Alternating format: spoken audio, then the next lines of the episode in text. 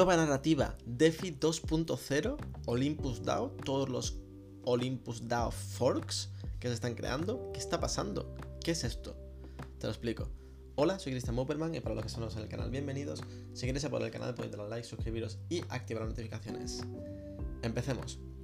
A la comunidad de cripto les encantan las narrativas. El verano de 2020 se conoció como el DeFi Summer, donde tuvimos el crecimiento de SushiSwap, Uniswap, Maker, Pero recientemente hemos tenido otra narrativa, que eran los NFTs, o los JPGs, como queráis llamarlo, con los Patty Penguins, eh, NBA Top Shots, eh, los Punks. Luego hemos tenido otra narrativa, ¿no? Que eran las Layer Ones, Solana, Phantom, Harmony, Avalanche, que siguen creciendo todavía. Sin embargo, ahora hay una nueva, que es el DeFi 2.0. Este concepto se refiere a un conjunto de protocolos que quieren solucionar un problema existente ya en otros proyectos. ¿Y cómo van a solucionarlo? A través de la experimentación con los tokenomics de los protocolos. ¿Vale? Y se basa en quedarte con la liquidez del proyecto en vez de alquilarla a través de incentivos de minería o staking, es decir, esos altos APRs que utilizan los proyectos para incentivar, incentivar la atracción de dinero a sus protocolos. ¿Vale? La pregunta es, ¿cómo atraer mucha y, duradera liquidez? Pues la mayoría de los proyectos lo que hacen es usar sus propios tokens como incentivo para los proveedores de liquidez. ¿Esto qué causa? Pues esto causa que se atraiga mucho capital rápido, pero el principal problema es que estos proveedores de liquidez no son leales. Y si ven mejores incentivos en otros protocolos, pues se cambian de protocolo. Además, hay que añadir que estos incentivos tienen unos tokens destinados, es decir, son limitados y algún día deberán de parar. Si no consiguen sus objetivos antes de que ese día llegue, ¿qué pasaría? Pues se va la liquidez a otro sitio. Vale, aunque no tiene por qué ser necesario siempre que se provean incentivos. Por ejemplo, Uniswap es un decentralized exchange con el mayor volumen de Ethereum, por tanto, solo de las fees generadas por sus pools, los proveedores de liquidez se ven incentivados.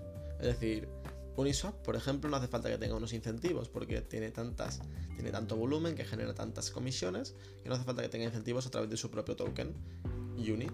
¿Vale?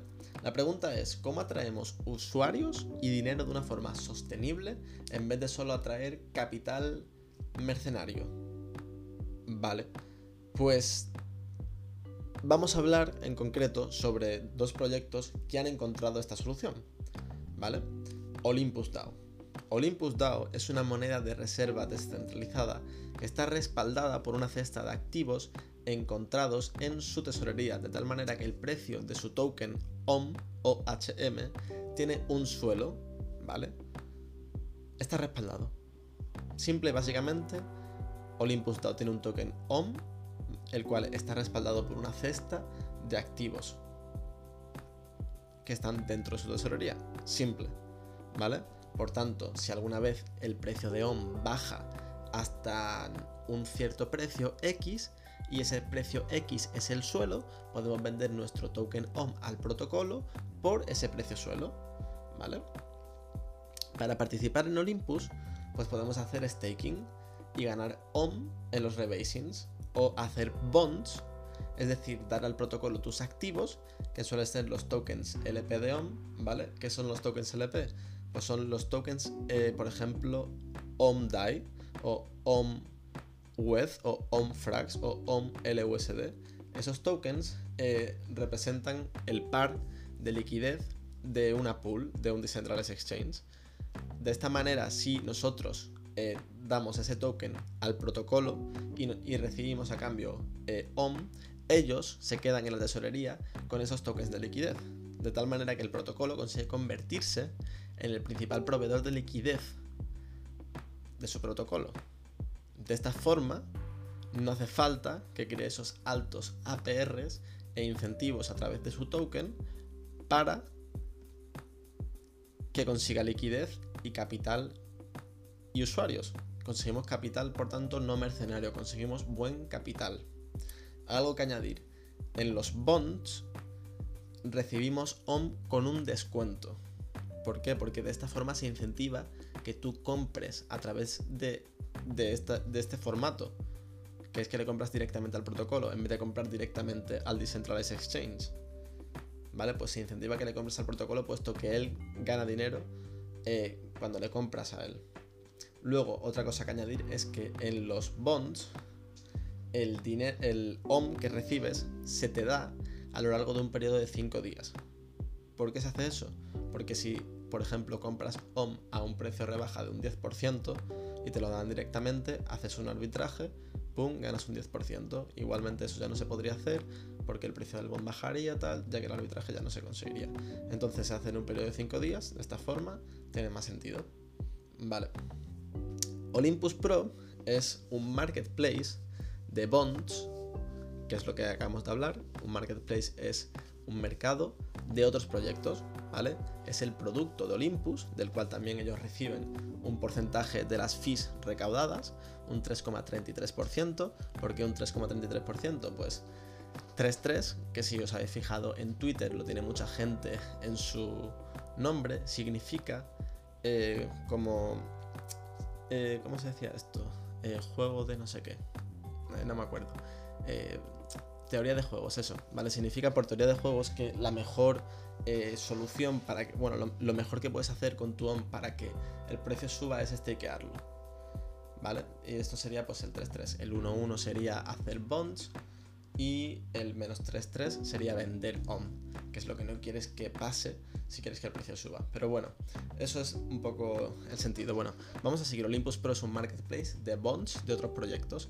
Vale, algo de lo que me he dado cuenta últimamente es que cualquier proyecto que se encuentre o que, o que tome la iniciativa de meterse en el marketplace de Olympus Pro gana mucha pasta. Sube capitalización de mercado, por ejemplo. Eh, ¿Cuál me fijé? Pendle, Pendle Finance. Eh, me fijé cuando entró 20 millones de market cap. A día de hoy, 31. Em, es que había un montón más de proyectos, ¿vale? Pero sobre todo me acuerdo de ese. ¿Cuál más había? SafeShift DAO, por ejemplo, se creció un montón. Eh, Bridge. Eh, Alchemix, por ejemplo. ¿Vale? Proyectazos. Eh, luego, Olympus Pro acaba de unirse a la red de Phantom y hay nuevos proyectos en la red de Phantom que están vendiendo sus bonds a través de este marketplace, lo que está muy bien. También es muy interesante este concepto de marketplace, puesto que podríamos decir, ¿y qué? ¿Y qué? A lo mejor no nos hace falta Olympus para realizar esto. Lo podemos hacer nosotros protocolos sin Olympus y nos quitamos ese 3,33% de fee. Vale, está bien, pero es que el marketplace también te da el como, ¿sabes? A mí me transmite la seguridad de que, por ejemplo, Olympus lo ha hecho muy bien, como sé que el otro lo va a hacer bien. Vale, pues si está en el marketplace de Olympus, sé que lo va a hacer con seguridad bien porque tiene a Olympus de respaldo que le ayuda a realizar el proceso de bonds. Luego, si se te sitúas en el marketplace, ya se te, sitúas en un sitio donde vas a conseguir mucha, eh, mucho capital. ¿Por qué? Porque ya, ya tengo en mente que quien entre en el marketplace de Olympus Pro es que va a subir, su, va a subir eh, el dinero, porque va a entrar más dinero. El market cap sube si entra en Olympus Pro. ¿Por qué? Porque es así. Es la nueva narrativa. ¿Vale? Entonces me mola eso. Luego, otro proyecto que me ha parecido muy interesante es Tokemac. Eh, Tokemac básicamente es un proyecto el en el cual hay liquidez, ¿vale? Hay mucha pasta, hay liquidez y a través de su token de gobernanza, token, que es el token del protocolo, se vota a qué proyecto queremos dirigir la liquidez. Me mola, me mola porque eso significa que va a haber demanda por el token, ya que si los proyectos, eh, por ejemplo, mirad, ¿qué ocurrirá con los protocolos, con los proyectos viejos? Es decir, DeFi 1.0. Pues ellos seguramente lo que hagan es adoptar esta innovación y pueden hacerlo, por ejemplo, a través de Tokemac, llevándose esa liquidez. Lo que generaría, por tanto, demanda por token, el token de gobernanza de Tokemac ya que si los proyectos necesitan liquidez y este token se las da, pues tendrán que comprar para dirigir esa liquidez, ¿no? Entonces me mola ya, solamente es idea. Por tanto, token lo vamos a añadir a la lista eh, de altcoins que tengo en mente, ¿vale? Por tanto, eh, la lista de altcoins, bueno, la lista de altcoins la tenéis en el Discord. Eh, exclusivo para miembros del Patreon. el Patreon va a estar abajo el link en la descripción, echarle un vistazo. ¿Vale?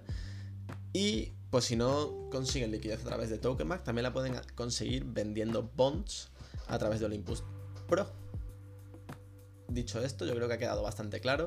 Eh, podemos destacar también, por ejemplo, el auge de los on-forks que se están dando a día de hoy de una manera increíble. No sé cuántos hay ya, creo que tenía una lista, eh, uno Google Sheets, eh, también eh, compartido en el Discord.